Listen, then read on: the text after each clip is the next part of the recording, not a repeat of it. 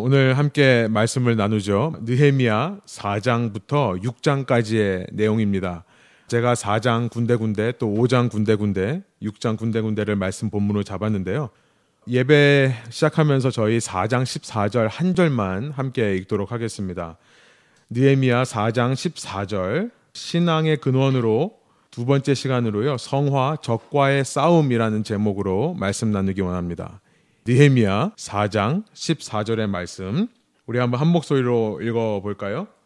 내가 돌아본 후에 일어나서 귀족들과 민장들과 남은 백성에게 말하기를 너희는 그들을 두려워하지 말고 지극히 크시고 두려우신 주를 기억하고 너희 형제와 자녀와 아내와 집을 위하여 싸우라 하였느니라. 아멘. 우리 지난 시간 이제 에드 폰테스라고 하는 신앙의 근원으로 돌아가자라고 하는 제목으로 설교를 나누면서 우리 인생의 위기와 어려움을 만날 때 그 인생의 위기와 어려움을 해결할 방법과 지혜를 어디서부터 찾는가? 언제나 우리는 에드 폰테스 근원으로 돌아가야 된다라고 하는 것을 지난 시간 말씀 나눴었습니다. 그 근원은 다름 아닌 우리의 생명의 근원 대신 하나님으로 돌아가는 것을 말하는 거죠. 마치 목마른 사슴이 그 갈증을 해소하기 위해 물을 찾는 것처럼 우리들도 인생의 여러 가지 어려움과 위기를 만날 때에 근원 대신 하나님께로 돌아가야 된다. 하나님께는 모든 인생의 지혜가 있으십니다. 하나님은 모든 우리의 문제에 대한 답을 알고 계십니다. 그 하나님께 돌아가는 것이 첫 번째라고 말씀드렸습니다. 그 하나님께로 돌아가는 것을 이루기 위해 우리가 필요한 노력이 무엇인가? 지난 시간 기도라고 했죠. 느헤미야의 기도를 통해 우리는 우리 삶에 닻을 내리는 것과 같은 이 기도를 통해 하나님께서 우리와 함께 하신다는 사실을 확인하며 그 주님과의 친밀한 교제 가운데서 하나님이 원하시는 일들을 함께 소원하고 행함을 통해 하나님께로 돌아가게 된다. 그런 내용을 나눴었습니다. 기도야말로 이 시기에 우리에게 필요한 신앙의 근원이라고 하겠습니다. 그런데 이 기도라는 것은 입으로만 하는 것이 아닙니다. 말로만 하는 것이 아닙니다. 기도의 끝에는 그 기도를 통해 얻어진 확신과 하나님께 모든 것을 내어 맡긴 평안으로 결단하며 행하는 것으로 기도가 마무리된다라고 말씀을 드렸어요. 지난 시간 느헤미야의 기도의 모습에서 우리는 다섯 가지를 살펴봤는데요. 찬양으로 시작해서 회개하고 또 간구와 청원의 기도를 드린 다음에는 모든 것을 하나님께 올려드리는 선언의 기도를 합니다. 그리고 나서 맨 마지막 다섯 번째가 뭐였냐면 결단과 헌신이라고 했습니다. 행함으로 기도를 마무리하는 거죠. 우리가 이전에 살펴봤던 에스더 역시 3일 동안 금식으로 기도를 한 후에 기도의 끝에는 왕에게 죽으면 죽으리다라는 마음으로 나가는 행함이 있었다는 것을 우리는 기억합니다. 오늘은 이 기도의 끝에서부터 시작하는 우리의 행함에 대해 말씀을 좀 더 살펴보려고 합니다. 그 행함이야말로 신앙의 근원이고 우리의 신앙의 중심 대신 하나님을 찾기 위한 우리의 노력이 되기 때문에 그렇습니다. 느헤미야는 자기가 섬기고 있던 페르시아 왕에게 허락을 받고 예루살렘 성벽 공사를 위해 서쪽으로 갑니다. 서쪽 팔레스타인 이 유대인들이 와서 정착하고 있는 예루살렘에 도착하게 됩니다. 성벽이라고 하는 것은 월이라고 되어 있는데요. 이 성전을 지키기 위해 필요합니다. 무엇을 지키냐면 성전의 거룩함을 지키는 것입니다. 구별되는 성전을 보호하는 역할을 하는 거죠. 그런데 그 성벽을 건축하는 일을 방해하는 자들이 있었다는 것을 4장과 5장, 6장에서 말씀하고 있고요. 세 가지 방해를 통해 느헤미야가 성벽을 건축하는 것을 방해하더라. 이것이 오늘 우리가 살펴보고자 하는 내용입니다. 첫 번째 4장을 통해서는 어떤 방해가 오냐면 외부로부터 방해가 옵니다. 느헤미야 5장에서는요. 내부로부터 이 방해가 일어남을 말씀하고 있어요. 그리고 앞서 4장과 5장의 내용이 공동체적인 레벨에서 받았던 이 방해에 대해서 말을 한다면 6장에서는 느헤미야 개인을 향한 개인을 향한 방해로 어, 그 이야기를 기록하고 있다는 것을 요약해 볼 수 있습니다. 먼저 우리가 4장 외부로부터 주어지는 방해에 대해 먼저 살펴보기를 원합니다. 느헤미야에 의해서 이 성벽 건축이 시작되었다는 소식을 들은 이 주변에 있던 이방 민족들은요. 하나같이 모여서 이 공사를 방해하기 위해 험담을 하기 시작합니다. 안 좋은 소문을 내는 겁니다. 4장 1절부터 3절을 보면 그 내용이 참 어떻게 보면 유치하기도 합니다. 저렇게 돌을 쌓는데 그 위에는 여우가 올라가도 다 무너질 거다. 뭐 이런 험담을 해요. 이에 대한 느헤미야의 반응이 어땠는가를 보면요. 4절, 5절. 역시 느헤미야는 악담에 악담으로 반응하지 않습니다. 뒷담화에 뒷담화로 반응하는 사람이 아니었습니다. 그는 역시 기도로 반응했다는 것을 알게 됩니다. 4장 4절이에요. 우리의 하나님 들어주십시오. 우리가 이렇게 업신여김을 받고 있습니다. 제발 우리에게 퍼붓는 그 욕이 그들에게 되돌아가게 하여 주십시오. 느헤미야는 계속해서 하나님께서 판단해 주시고 하나님께서 갚아 주십시오라고 기도를 하는 것입니다. 남들의 공격에 대항해서 기도할 수 있는 사람 그런 사람이 되었으면 좋겠습니다. 그러나 적들은요 그 공격을 멈추질 않습니다. 아무런 반응이 없자 그냥 돌아가는 것이 아니라 공격의 세기를 더합니다. 계속해서 위협하면서 유대인들의 힘을 빼려고 노력을 합니다. 7절에 보니까 산발랏이라는 사람 이따가 6장에서 살펴보겠습니다만 사마리아 사람입니다. 또 도비아라는 사람, 아람 사람, 그러니까 시리아 사람입니다. 산발락과 도비아를 비롯한 여러 민족 사람들은 계속해서 방해 공작을 펼치는데요. 함께 꾀해서 우리가 전쟁을 벌일 거다라는 소문을 내기 시작합니다. 여러분 성벽을 건축하고 있는데 한쪽에서는 적군이 쳐들어온다는 소식을 들으면 공사가 제대로 진행되겠습니까? 그래서 이때부터 유대인들은 한쪽으로는 공사를 하며 한쪽으로는 전쟁에 대비하는 일을 하기 시작합니다. 얼마나 힘이 빠지는 일이겠습니까? 공사만 해도 힘들고 전쟁만 해도 힘든데 두 가지를 함께 하다니요. 그러니까 10절에 보면 유다 사람들이 이렇게 말하기 시작하는 겁니다. 이제 물건 나르는 자들의 힘이 다 빠졌으니까 우리가 성을 다 성벽을 완성하지 못할 것이 아닌가. 이런 이야기들이 나오기 시작합니다. 그러자 적들은 더 협박을 해요. 더 큰 협박을 합니다. 그러면서 12절에 보면 그 원수들 근처에 사는 유대인들조차도 이제 그만 성벽 공사하고 거기서부터 나오십시오라고 열 번이나 경고했다라고 기록되어 있습니다. 근데 이때도 느헤미야는 기도를 합니다. 4장 9절에 보면 그런 소식을 들으면서 하나님께 기도하였다라고 기록되어 있어요. 그런데 기도만 하는 것이 아니었습니다. 말로만 기도하고 끝나는 것이 아니라 기도하면서 13절을 보세요. 공사에 자원한 사람들, 그렇게 자원해서 3장에 그 사람들의 명단이 쭉 나와 있었습니다. 자원해서 공사에 참여했던 사람들에게 한 손에 칼과 창과 활을 들게 하는 일을 느헤미야가 시작하는 겁니다. 그리고 나서 우리가 읽은 14절이 말씀되는 거예요. 내가 돌아본 후에 일어나서 귀족들과 민장들과 남은 백성에게 말하기를 너희는 그들을 두려워하지 말고 지극히 크시고 두려우신 주를 기억하고 너희 형제와 자녀와 아내와 집을 위하여 싸우라 하였느니라. 싸우라 하였느니라 라는 말이 마음에 와서 닿습니다. 여러분 기도와 함께 필요한 것은 뭐냐면 싸우는 거예요. 그래서 오늘 저희가 싸우는 거에 대한 이야기를 하려고 합니다. 저는 이것을 이렇게 표현하고 싶어요. 싸움의 영성이다. 혹은 싸움의 야성이다. spirituality 혹은 rusticity. 시골스럽다는 얘기죠. 간단하다, 소박하다는 얘기죠. 싸움, battle, battleship. 싸움의 영성, 싸움의 야성이 우리에게 필요하다라는 생각을 하게 되는 것입니다. 여러분, 기독교 신앙이라는 것은 이 세상 풍파를 피해서 수도원 같은 데 모여서 그 피신하는 있는 수도원 속에서 기도하는 것이 기독교 신앙의 모습이 아닙니다. 그렇게 소극적으로 샤이한 신앙인들만을 만들어내는 것이 우리가 믿는 이 성경의 믿음이 아니라는 거예요. 성경의 믿음은요, 기독교적인 신앙은요, 전쟁터 뒤에서 물자만 나르는 일을 하는 것이 아닙니다. 전쟁터 뒤에서 단지 남들이 싸울 때 필요한 식량만을 갖다 공급하는 그런 동역자들만 만들어내는 것이 아닙니다. 누구는 전방에서 싸우고 누구는 후방에서 지원만 하는 것이 아니라는 것을 말씀드리는 거예요.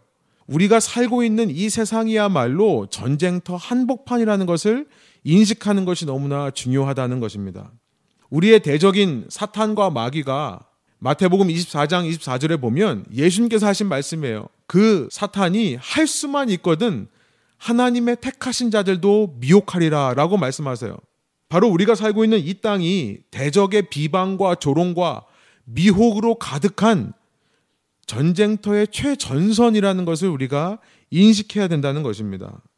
그런데 이 땅에 와서 살고 있는 신앙인들의 삶을 보면요. American Dream이죠. 여러분 미국에만 오면 Americanized 이 미국화가 되어 버립니다. 피자도요. 이탈리아에서 구워 먹는 피자는 얇고 토핑도 많지 않다고 그래요. 그런데 그 피자가 미국에 오면 얼마나 도우가 두꺼워집니까? 얼마나 커집니까? 그리고 그 위에는 갖가지 토핑들이 올라갑니다. 얼마나 많은 재료로 피자를 만드는지요. 피자만 그럴까요? 여러분 쌀국수도 베트남 갔다 오신 분들 얘기를 들어보니까 그냥 향신료에다가 국수를 말아 먹는 건데 여기 오니까 각종 고기가 다 들어간다고 해요. 일본 음식도 마찬가지죠. 우리 롤 속에 별의별 게 다 들어가잖아요. 우리가 잘 알고 있는 한국 음식은 어떻습니까? 한국은 사람들이 얘기하기를 자연 밥상이라고 할 정도로 거기에는 사실 자연이 담겨 있습니다. 채소와 풀 이런 것들이 참 많아요. 그런데 미국에 와 있는 한국 음식은 어떻죠? 코리안 바베큐. 전부 고기를 달게 간장 소스에 굽는 것밖에 모르지 않습니까? 여러분 먹는 것만 봐도 이 미국 땅이 무슨 가치를 추구하는가가 보인다는 거예요. 정말 간단하고 소박한 음식들도 이 땅에 오면 덩치가 커집니다. 비싼 재료로 가득해지는 거예요. 이것만 봐도 이 미국 땅에 흐르고 있는 영적 흐름이 무엇인지 우리는 알게 됩니다. 기독교에는 흐르고 있던 야성이 있었습니다. 기독교에 흐르고 있던 영성이 있었습니다. 그것은 싸움의 야성이고 싸움의 영성이에요. 그런데 이 땅에 있는 교회들을 보면 교인들에게 매일매일 그 치열한 싸움을 싸우라는 말을 더 이상 하지 않습니다. 매일매일 싸워야 된다라고 하는 메시지가 서구 교회에서 사라져 버린 것입니다. 삶에서 죄와 싸우고 유혹과 맞서라 라고 하는 메시지는 사라지고요. 사람들의 귀에 듣기 좋은 이 모든 것이 하나님께서 허락한 것이 아니냐. 이 모든 것이 이 모든 우리가 누리는 이 번영과 안정이 하나님의 복이 아니냐라고 하는 메시지. 그 메시지로 가득 차 있습니다. 모든 것이 하나님으로부터 왔다는 것입니다. 심지어 죄와 싸우기 싫어하는 마음조차 죄와 타협하는 나의 죄성조차도 하나님께로부터 왔다고 얘기를 하는 것입니까? 신앙의 rusticity 정말 단순하고 야성적인 모습은 사라지고요. 신앙이 점점 고급화가 됩니다. 사람들은 예배를 프리젠테이션으로 생각합니다. 예배를 쇼나 엔터테인먼트로 생각합니다. 그렇게 예배를 즐기고 가는 사람들을 위해 교회에서는 풍성한 서비스와 이벤트를 준비하기 위해 교회가 점점 기업화가 될 수밖에 없습니다. enterprise가 되는 거예요. 여러분 이것이 덩치를 불리고 있는 현대 교회의 모습이 아닙니까? 기독교라는 신앙이 이 서구 사회를 거쳐 미국 땅에 와서 Americanize 된 겁니다. 도시를 품는 공동체가 도시에 동화될 것인가? 아니면 마음을 새롭게 함으로 변화를 받아 이 도시에서 하나님이 원하시는 것이 무엇인가를 분별하여 이 도시를 품는 공동체가 될 것인가? 여러분, 이것은요, 결국 우리가 날마다 이 도시의 영성을 거슬러 싸우는 사람인가? 아니면 이 도시에 살면서 아무런 저항도 느끼지 못하는 사람인가에 따라 결정될 것입니다. 사랑하는 여러분, 우리는요, 이 도시 속에서 도시의 한가운데서 하나님의 나라를 세우라라는 사명을 받은 교회입니다. 그 하나님의 나라를 세우는 데 있어서 방해되는 죄, 그 하나님의 나라를 이 땅에 이루기 위해 방해되는 유혹과 문화와 싸워야 되는 사명도 동시에 받은 것입니다. 네, 힘들어요. 힘든 거 맞습니다. 한 손으로는 성벽을 쌓으면서 한 손에는 칼과 창과 활을 쥐고 살아야 된다면 너무나 힘든 삶인 것은 맞습니다. 4장 17절에 나와 있는 것처럼 한 손에 못질을 하면서 다른 쪽으로는 적의 침입에 대비를 하는 삶이라면 어려운 것 맞습니다. 그런데 여러분 싸우지 않으면 세울 수 없다는 것을 기억하기를 원합니다. 싸우지 않으면 세울 수 없습니다. 싸우지 않아도 세워질 수 있는 것이라면 잘못된 것일 수 있다는 말씀입니다. 아니, 잘못된 것을 세우려고 하다 보면 놀랍게도 싸울 일은 사라져 버립니다. 방해는 사라지는 거예요. 오히려 이 도시 속에서 하나님의 나라, 다른 말로 하나님의 통치를 이루고자 애쓰는 삶에 자꾸만 방해가 생길 때, 그것에 자꾸 어려움을 느낄 때, 우리는요, 거꾸로 우리가 맞게 가고 있다라고 하는 신앙의 역설을 경험하게 되는 것입니다. 이것이야말로 우리가 신앙의 근원으로 돌아가는 일이고요. 이 싸움을 회복하는 일이야말로 신앙의 중심으로 돌아가는 일이라 할 수 있겠습니다. 하나님을 위해 포기하고 하나님을 위해 헌신하며 내 삶에 실질적이고도 구체적인 손해가 있을 때에 여러분 그 신앙은 그 근원으로부터 떠나지 않는 법이에요. 이것을 꼭 마음에 기억하시기를 원합니다. 제 말씀이 아니라 하나님의 말씀입니다. 마태복음 5장 10절이에요. 의를 위하여 박해를 받은 자는 복이 있나니 천국이 그들의 것임이라. 여덟 번째 복의 메시지입니다. 의를 이루기 위해 다른 말로 하나님의 통치를 이 땅에 이루기 위해 살다가 박해를 받는다면 손해를 본다면 성전을 지으면서 전쟁도 준비하느라 손해를 보고 있다면 그 사람이 복이 있다라고 말해요. 왜냐하면 이유를 말씀하시죠. 하나님의 통치가 그에게 임한 것이기 때문에 그렇다. 무슨 말입니까? 우리의 신앙의 근원 대신 하나님께서 그와 함께 하시기 때문이다라고 말하고 있는 것입니다. 이것이 얼마나 중요한지 11절과 12절에서 다시 한번 똑같은 것을 반복하여 말씀합니다. 여러분, 팔복이 아니라 사실은 구복입니다. 복의 메시지가 아홉 개가 있는 거예요. 11절 나로 말미암아 너희를 욕하고 박해하고 거짓으로 너희를 거슬러 모든 악한 말을 할 때에는 너희에게 복이 있나니 기뻐하고 즐거워하라. 하늘에서 너희의 상이 큼이라. 너희 전에 있던 선지자들도 이같이 박해하였느니라. 여러분 우리가 어려운 시기를 지내고 있습니다. 여러분 그런데 이 시기야말로 지금까지 내가 무엇을 짓고 살았는가? 누구의 집을 짓고 살았는가? 다시 한번 점검하며 깨닫게 되는 기회가 아니겠습니까? 내가 누구의 의를 위해 살았는지, 내가 누구의 왕국을 위해 살았는지 점검해 볼 수 있는 시기가 아니겠습니까? 혹시나 내가 이 땅에 흐르고 있는 이 어메리카나이즈된 미국화된 번영과 풍요의 신앙을 따랐던 것은 아닌지 반성하고요. 돌아보는 것이 바로 오늘 우리에게 회복되어야 될 싸움의 야성이라는 것입니다. 싸움의 영성이라는 거예요. 만일 하나님을 따르다가 손해보는 일이 있다면 예수님께서 말씀하십니다. 그 사람은 복이 있다. 마카리오스라는 말은 쉽게 말하면 잘 가고 있는 거다라는 말이에요. 예수님께서 말씀하시는 겁니다. 근원으로 잘 돌아가고 있다. 온실의 화초처럼 세상 뒤에 숨어서 보일 듯 말 듯 사는 것이 아니라 근원으로 돌아가기 위해 여러분 우리는요 적극적으로 예수님을 위해 손해보는 일을 추구하는 자가 되어야 되겠습니다. 이것이 오늘 우리가 오늘 이 시대의 기독교인들이 회복해야 될 싸움의 영성, 싸움의 야성이라는 것입니다.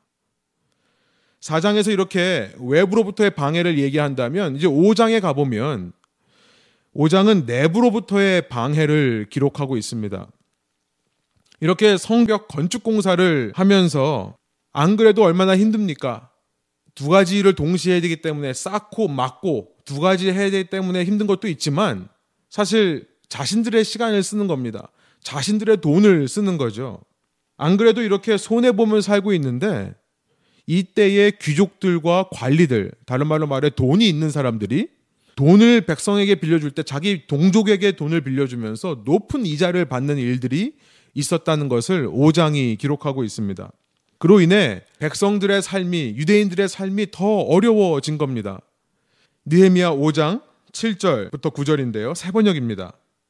느헤미야의 기록이에요. 나는 그들이 울부짖는 내용을 신중하게 살핀 다음에 귀족과 관리들에게 어찌하여 같은 결의끼리 돈놀이를 하느냐고 호되게 나무랐다. 그래서 느헤미야는 이제 대회를 엽니다. 어셈블리. 사람들을 다 모아서 사람들 있는 앞에서 이 귀족들과 관리들을 혼냅니다. 우리는 지금 포로 생활을 하다가 돌아왔는데 왜 다시 우리를 노예로 만드는가? 그러면서 당신들이 한 처사는 옳지 않다라고 말을 하며 이렇게 얘기해요. 이방인 원수들에게 웃음거리가 되지 않으려거든 하나님을 두려워하면서 살아야 합니다. 이방 원수들에게 웃음거리가 조롱거리가 되는 삶이 되지 않으려면 당신들이 하나님을 믿는 사람으로서 하나님을 두려워하면서 살아라 라고 말을 하고 있다는 것입니다. 하나님을 두려워하는 것 이것이 이방인들에 의해서 이방 사람들에 의해서 웃음거리로 전락하지 않는 그들의 조롱거리가 되지 않는 비결이라는 것을 알게 되죠. 여러분 현대 교회와 기독교의 타락 거기에는 분명 외부로부터 오는 유혹이 있습니다. 말씀드린 대로 함께 Americanize 되는 겁니다. 미국화되어서 이 땅의 문화와 가치에 동화되어 일어나는 그런 타락이 있습니다. 그런데 한편으로는 그렇지만 내부적으로 교회를 이루는 각자가 하나님을 두려워하지 않기 때문도 있다는 것입니다. 하나님의 원리와 하나님의 말씀대로 살려고 하지 않는 자기 자신과의 싸움을 하지 않는 겁니다. 나 자신과의 싸움. 하나님의 원리, 하나님의 말씀을 무시하고 내 멋대로 하려고 하는 내 자신과의 싸움이 없다는 것입니다. 이 땅에 철저한 개인주의적인 성향이 흐르고 있습니다. 미국 사회의 최고 가치가 무엇입니까? 자아 실현이에요. self actualization. 그리고 가정입니다. 자아 실현과 가정. 모든 것이 나를 위한 것이고 모든 것이 나의 가족을 위한 것입니다. 그런데 교회라는 공동체는 신앙인의 공동체는 여기서 한 걸음 더 나아가 신앙의 믿음의 공동체를 세우는 것을 똑같이 중요하게 여기는 사람들이 되는 것입니다. 유대인들은요, 성전을 세우는데 자기의 모든 최우선순위를 두면서 사실 자신들이 정착하는 것보다 성벽을 세우는데 더 헌신했기 때문에 이런 어려움을 겪었습니다. 이 땅에 필요한 것은 서로가 서로를 가족이라 생각하고 돌아보는 공동체가 필요합니다. 이 도시 한가운데 개인주의적인 영성이 흐르고 있는 이 땅 가운데 이런 사랑의 공동체를 만들 사명을 우리에게 주신 줄로 믿습니다. 이를 위해 필요한 것은 하나님을 두려워할 줄 아는 태도라는 거예요. 쉽게 말하면 이런 겁니다. 하나님을 내 편으로 생각하지 않고요. 날마다 내가 하나님 편에 서 있는지를 점검하는 겁니다. 하나님이 나를 위해 존재한다고 생각하는 것이 아니라 내가 과연 하나님을 위해 무엇을 하고 있는가를 반성해 보는 것입니다. 이런 점검과 반성이 바로 싸움의 영성입니다. 싸움의 야성이에요. 느헤미야는 5장을 보면요. 그가 12년 동안 유다의 총독으로 섬기면서 단 한 번도 백성에게 세금을 받은 적이 없다는 것을 14절, 15절 기록하고 있습니다. 그가 왜 그랬을까요? 5장 17절을 보면 그에게 딸린 식구가 150명이라고 합니다. 그도 가족이 있고 그도 책임져야 될 사람이 있는데 왜 백성으로부터 남들이 다 받는 그 세금을 받지를 않았을까요? 녹을 받지 않았을까요? 정부 관리로서 왜 녹을 받지 않았을까? 하나님을 두려워했기 때문이라고 얘기를 합니다. 하나님께서 동족에게 이자를 받지 말라라고 한 것은 하나님의 율법이었습니다. 그 율법을 어기면서까지 내 배를 채울 수 없었던 것이죠. 하나님을 두려워하는 마음. 그 마음을 가지고 비록 나는 생계에 영향을 받고 이 땅에서 어려움을 겪을 수 있지만 나만을 위한 공동체 삶을 사는 것이 아니라 공동체를 위한 삶으로 헌신했기 때문에 그가 녹을 받지 않은 세금을 받지 않았던 이유를 설명하면서 이 모든 일 이후에 그가 겪었을 수많은 어려움과 고난 이후에 5장의 마지막 19절을 이렇게 마무리하면서 끝납니다. 역시 기도입니다. 내 하나님이여 내가 이 백성을 위하여 행한 모든 일을 기억하사 내게 은혜를 베푸시옵소서. 내가 얼마든지 권력을 가지고 부한 삶을 살 수 있었는데 불구하고 하나님을 두려워하는 마음으로 스스로 궁핍에 자처했던 느헤미야. 여러분 이 느헤미야와 같은 기도를 할 수 있는 저와 여러분 되기를 원합니다.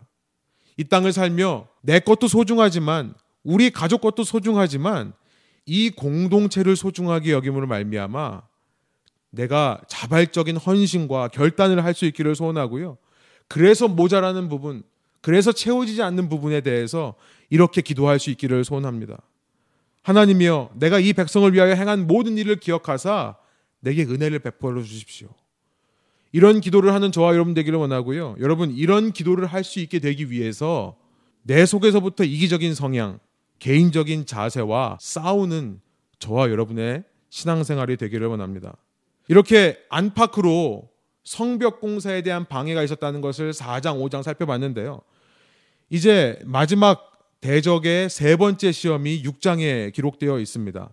대적은 항상 세 번 시험을 하는 것 같아요.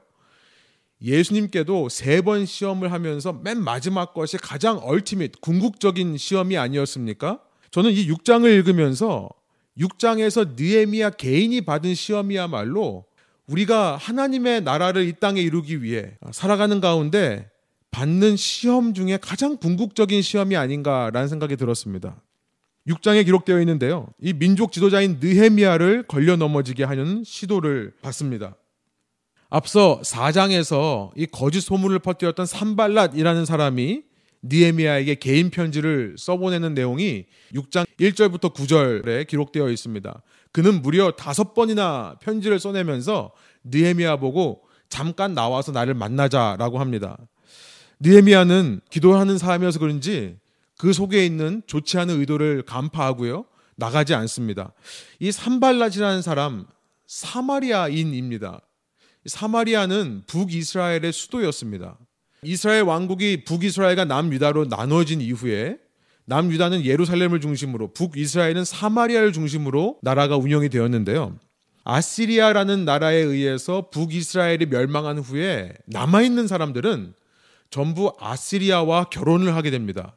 이것이 아시리아의 혼혈 정책이라는 거예요. 한 민족을 자신의 민족으로 만들기 위해 강제로 이 유대 민족과 자신을 결혼시켰던 정책입니다. 그래서 사마리아에 남아있던 사람들은 전부 혼혈이에요. 근데 남유다는 혼혈되지를 않습니다. 바벨론에 끌려가도 유다 민족을 그대로 그 민족의 정체성을 유지하게 됩니다. 그 사람들이 돌아와서 성전을 세운다는데 왜 반은 같은 민족인 여러분 그렇지 않습니까? 혼혈이라고 한다면 반은 이방인의 피가 흐르고 있지만 또 반은 유대인의 피가 흐르고 있다고 생각할 수 있어요. 동족 유대인들이 와서 성전을 세운다는데 왜 이 사마리아 사람이 앞서 방해하는 걸까요? 근데 가만 생각해 보면 그 이유를 알게 돼요. 여러분 사마리아인에게 있어서 가장 원하는 것은 유다도 마찬가지로 바벨론에 끌려가서 사라져 버리는 것을 원했을 것입니다. 그 유다인들이 피가 혼혈되지 않은 채 정통성을 지키고 돌아오면 어떤 일이 벌어지겠습니까? 자신들의 정통성이 위협을 받는 거죠. 자신들이 하나님을 섬기는 사람이라고 생각하고 있는데요. 자신들의 정체성이 흔들리는 일이 되는 겁니다.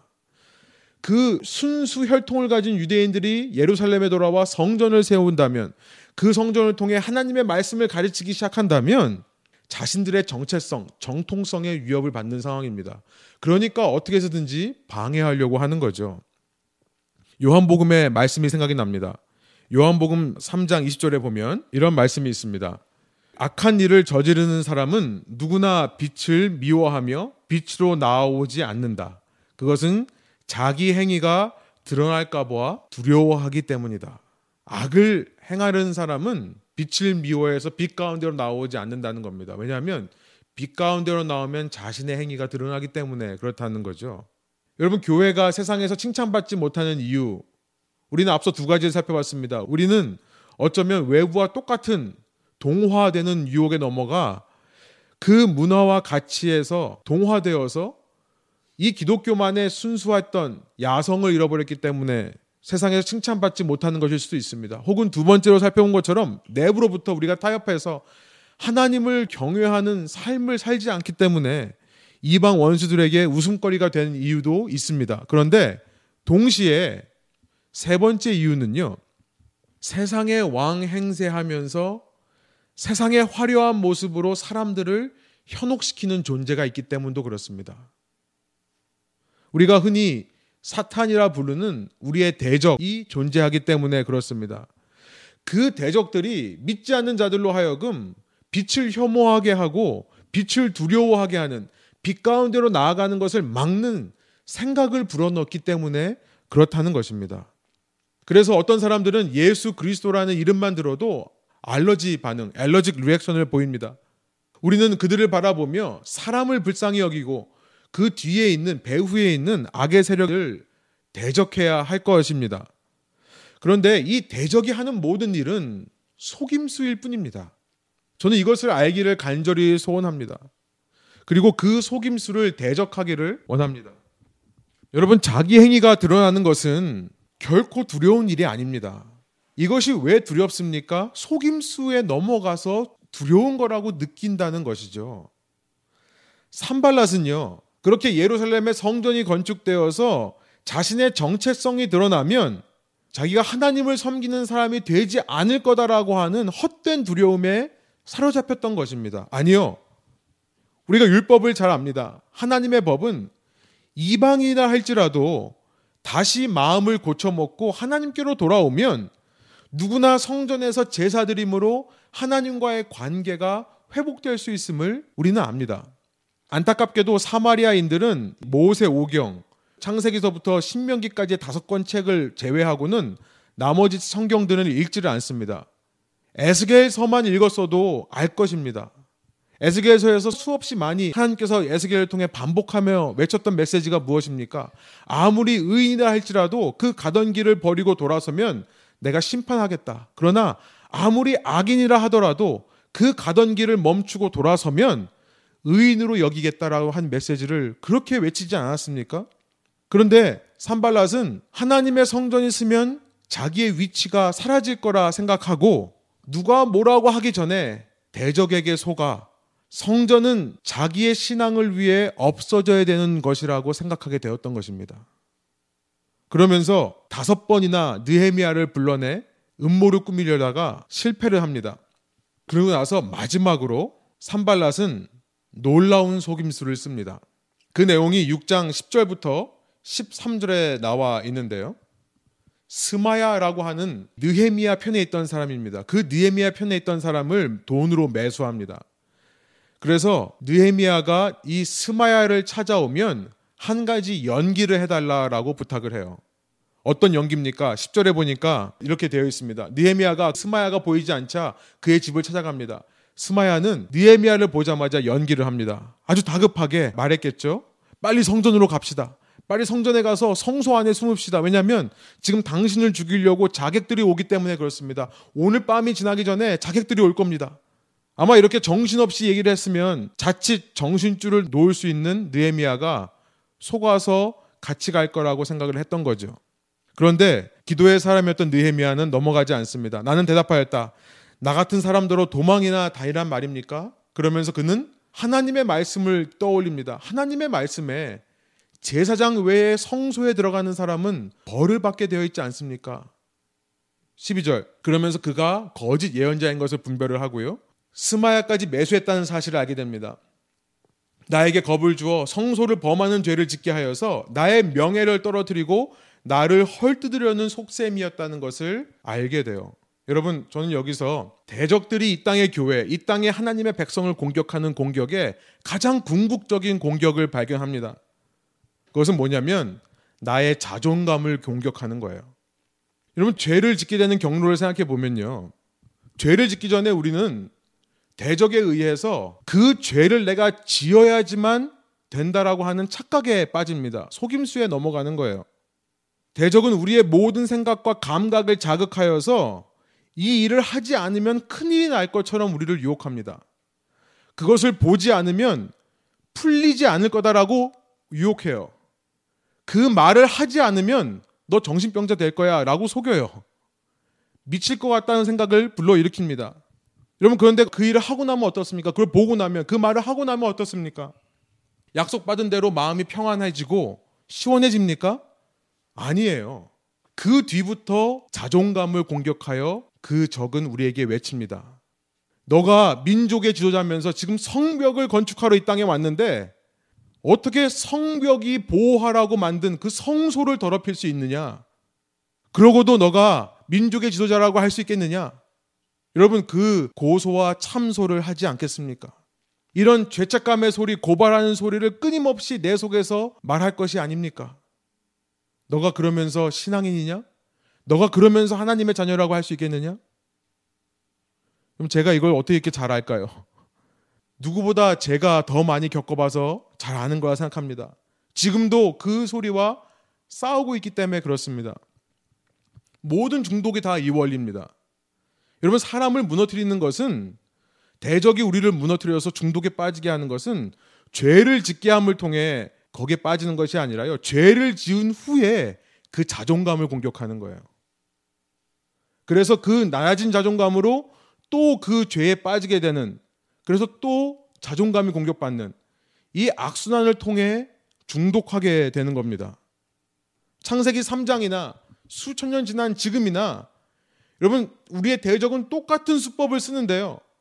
그 똑같은 수법의 바보처럼 정말 멍청이처럼 넘어지고 또 넘어지는 것이 바로 저의 모습인 것입니다. 우리의 모습인 거예요. 그런데 여러분 굿뉴스가 있습니다. 복음이 있어요. 굿뉴스란 복음이란 복된 소식, 좋은 소식입니다. 복음이 무엇입니까? 좋은 소식이 무엇입니까? 그 창세기 3장부터 시작된 이 죄의 반복되는 사이클을 예수 그리스도가 끊으셨다는 거예요.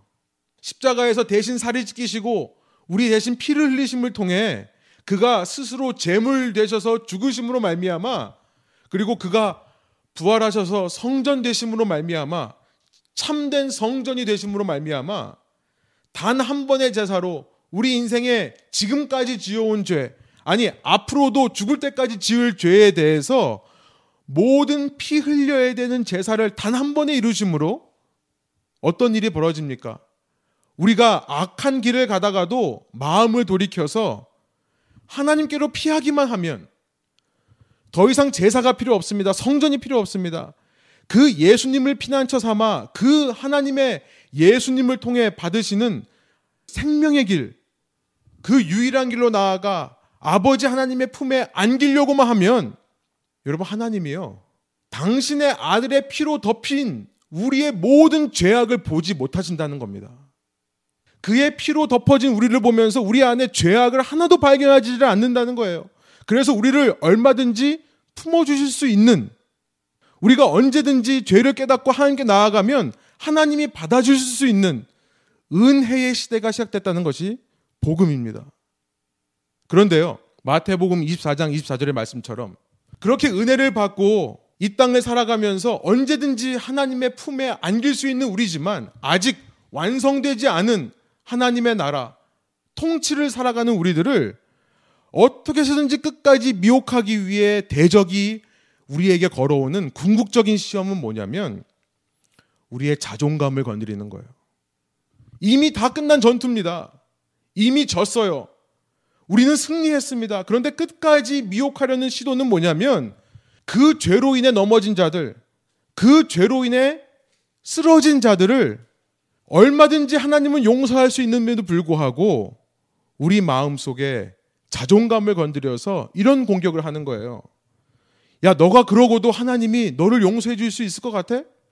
야, 하나님이 너 같은 사람을 받아주면 그게 정말 하나님이 맞냐? 선하신 분이 맞냐? 하나님이 살아계시다면 어떻게 너 같은 사람을 받아줄 수 있겠느냐? 이것이 이미 싸움에서 져놓고 우리 대적이 끝까지 우리를 붙들어서 미혹해 하려는 이 시대의 도전이라는 것입니다. 제가 자존감 수업이라는 책을 읽어봤습니다. 윤홍균이라는 정신의학 박사가 쓴 책인데요. 이번 이 책을 읽으면서 이분이 하나님을 아는 사람 같지는 않습니다. 그런데 하나님을 모르는 세상의 정신의학 박사도 현대인들이 겪는 어려움 중에 이 낮은 자존감의 문제가 가장 심각하다라는 것을 얘기를 합니다. 그러면서 그 모든 낮은 자존감의 원인의 근원을 사랑의 부족이라고 단정을 하더라고요. 결국 사랑이 없기 때문에 그렇다. 그는 그것을 기본 믿음, basic trust라고 표현을 하는데요. 마치 엄마의 품에 안긴 아이가 엄마를 향해 basic trust, 기본적인 믿음을 갖는 것. 그 엄마의 사랑으로 그것을 넣는 거죠. 그런데 그 순간부터 채워지지 않는 사랑 때문에 낮은 자존감이 된다. 이 책에서 그는 모든 문제의 원인을 이렇게 정의합니다. 그의 표현이에요. 나는 사랑받을 만한 가치가 없는 사람이라고 생각하는 것이 모든 문제의 근원이다. 그래서 미리 좌절하고 미리 포기하는 습관을 버리라고 얘기합니다. 게을러지지 말라고 얘기합니다. 무기력해지지 말라고 합니다. 자꾸 일을 미루지 말라고 해요. 왜냐하면 아주 작은 일이라도 한 것을 통해 성취감을 맛보면서 아 그래 나는 사랑받을 만한 가치가 있는 사람이다라고 인식하면 자존감을 형성하는데 도움이 된다라고 얘기하기 때문에 그렇습니다. 이 책을 읽으면서 적극 동감이 되었습니다. 그런데 복음이라는 것은 좀 더 깊은 좀 더 근본적인 이야기를 하는 것이란 생각을 머릿속에서 지울 수가 없었습니다. 단순히 마음의 문제가 아니라 영적인 문제로 인식한다면 여러분 하나님을 믿는 사람들이 이 사랑받지 못하는 데서 나오는 낮은 자존감의 문제에 혼란스러워할 이유가 어디 있습니까? 여러분 자꾸 하나님이 아니라 내 자신을 바라보기 때문에 그래요. 대적의 술수는요. 자꾸만 나의 부족함, 내가 하지 못하는 것, 내가 잘못한 것에만 집중하게 해서 우리를 하나님 아버지의 품으로 나가지 못하게 하는 것이 이 마지막 때의 대적에 미혹하는 활동이라는 것입니다. 그러나 이것은 속임수일 뿐이에요. 예수 그리스도 안에서 하나님의 사랑으로부터 우리를 끊을 수 있는 것, 예수 그리스도 안에서 하나님의 우리를 향한 사랑을 막을 수 있는 인간의 죄는 없다는 것입니다. 이것이 복음이에요. 하나님으로부터 우리를 끊을 정도로 여러분 우리의 죄가 크지 않습니다. 속임수인 것을 알고 내가 속아 넘어갔을 때의 모습이 어떠할지를 미리 상상해 보면 큰 도움이 됩니다. 얼마나 어리석게 보이는가. 혹시 실패했다 하더라도 너 그거 하면 하나님의 사랑에서 끊어질 거야. 너가 어떻게 하나님의 자녀라면서 그런 말을 할 수 있냐? 그런 행동을 할 수 있냐? 라고 대적이 이야기하는 것에 대해 여러분 실패했다 하더라도 우리는 이렇게 외칠 수 있습니다. 너가 나를 아냐? 나는 하나님의 사랑하는 아들이다. 사랑하는 딸이다. 여러분 저는 이제 나이가 40대 중반이 되어서야 이런 생각이 듭니다. 제가 이것을 좀 더 일찍 알았으면 좋았겠다 생각이 들어요. 그러나 내 힘으로 알 수 있는 것이 아니라는 것도 압니다. 성령께서 우리의 마음을 바꾸셔야만 가능한 일이라 믿습니다. 그렇기에 성령께서 우리의 마음 가운데 역사하시기를 기도합니다. 말씀을 정리해 볼게요. 우리가 돌아가야 할 두 번째 근원은요. 죄 유혹과의 싸움입니다. 오늘 설교를 한마디로 말씀드리자면 싸우자는 겁니다. 싸우자는 거예요. 여러분, 여러분 이름 석자를 생각할 때 혹은 여러분 이름 두 글자 생각하실 때 사람들이 여러분을 쌈딱의 이미지로 생각하셨으면 좋겠습니다. 아무개는 정말 싸우는 사람이다. 누구와 싸우는가, 무엇과 싸우는가, 죄와 유혹과 싸우는 사람이라는 것을 떠올릴 수 있었으면 좋겠습니다. 이것을 우리 신앙의 선배들은 성화라고 불렀습니다. sanctification. 성화란 다른 것 아닙니다. 말씀 읽고 기도하는 그런 것이 아니라요. 그런 것도 포함해서 그것을 하는 이유가 무엇입니까? 그것을 통해 날마다 성품이 변화되는 거죠. 하나님의 성품을 닮아가는 과정이 성화입니다. 하나님을 닮은 모습이 되는 거야말로 우리의 근원 대신 하나님으로 돌아가는 가장 빠른 길이 아니겠습니까? 하나님의 성품을 가진 소유하는 것이야말로 우리의 근원 대신 생명의 근원 대신 하나님을 만나는 지름길이 되지 않겠습니까? 세상의 영향력으로부터 깨어 일어나 싸우는 공동체 되기를 원합니다. 세상과 동화되는 것이 아니라 세상처럼 교회를 운영하고 세상처럼 신앙생활 하는 것이 아니라 세상의 것 중에 분별하여서 싸울 것을 싸우는 야성적인 신앙이 회복되기를 소원합니다. 그럴 때 세상을 변화시키는 능력이 나올 것이라 믿습니다. 타협하지 않고 하나님을 두려워하며 하나님의 의대로 행하며 살기 위해 나의 내부로부터 싸움이 있기를 소원합니다. 무엇보다 우리는 또 실수할 수 있습니다. 또 넘어질 수 있습니다. 그런데 그 앞에서 우리의 자존감을 약화시켜 나를 향한 주님의 사랑을 의심하게 하고 그의 빛으로 나아가는 것을 주저하게 만드는 그의 빛 가운데로 나아가기를 두려워하게 하는 속임수와도 맞서 싸우기를 소원합니다. 작은 일 하나라도 여러분 말씀대로 이 기간 동안에요. 작은 것 하나라도 말씀에 순종하여서 영적인 성취감을 느껴보십시오. 믿어지지 않을 때라 하더라도 말씀에 의지하여 선포해 보십시오. 그 누구도 그 무엇도 끊을 수 없는 예수 그리스도 안에 있는 하나님의 사랑을 말씀을 통해 선포하며 기억해 내시는 저 여러분 될 때에 여러분 싸울 것을 싸우며 살아가는 사람들 그 사람들에게 능력이 나타날 줄 믿고요. 내가 확신하노니 사망이나 생명이나 천사들이나 권세자들이나 현재일이나 장래일이나 능력이나 높음이나 깊음이나 다른 어떤 피조물이라도 우리를 우리 주 그리스도 예수 안에 있는 하나님의 사랑에서 끊을 수 없으리라. 아멘. 함께 제가 기도하고요. 우리 애찬식 진행하도록 하겠습니다. 하나님 이 시간 저희가 주님의 말씀을 살펴보면서 믿는 주님의 공동체에게 또 그 공동체를 이끄는 느헤미야에게 다가왔던 세 가지의 방해를 생각해 봅니다. 주님 이 땅에 세상과 동화되는 저희들 되지 않기로 원합니다. 하나님을 두려워함으로 이방 사람들에게도 덕이 되는 우리 삶이 되게 하여 주셔서 매일 나 자신과의 싸움이 있는 그런 저희의 신앙 되기를 원합니다.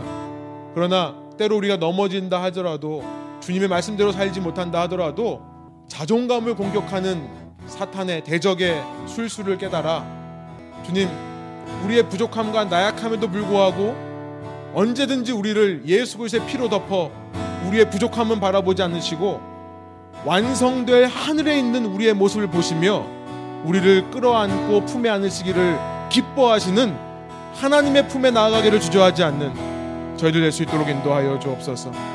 날마다 싸움을 통해 주님의 성품을 회복하기를 원하고 그래서 이 모든 삶의 어려움과 고난을 통해 우리가 영원히 잃지 않을 이 땅을 떠나 주님께로 나아갈 때 우리가 가지고 갈 수 있는 유일한 주님 닮은 성품을 회복하고 주님 앞에 가는 저희들 한 사람 한 사람 될 수 있도록 인도하여 주옵소서. 감사드리며 예수 그리스도 이름의 영광을 위하여 기도합니다.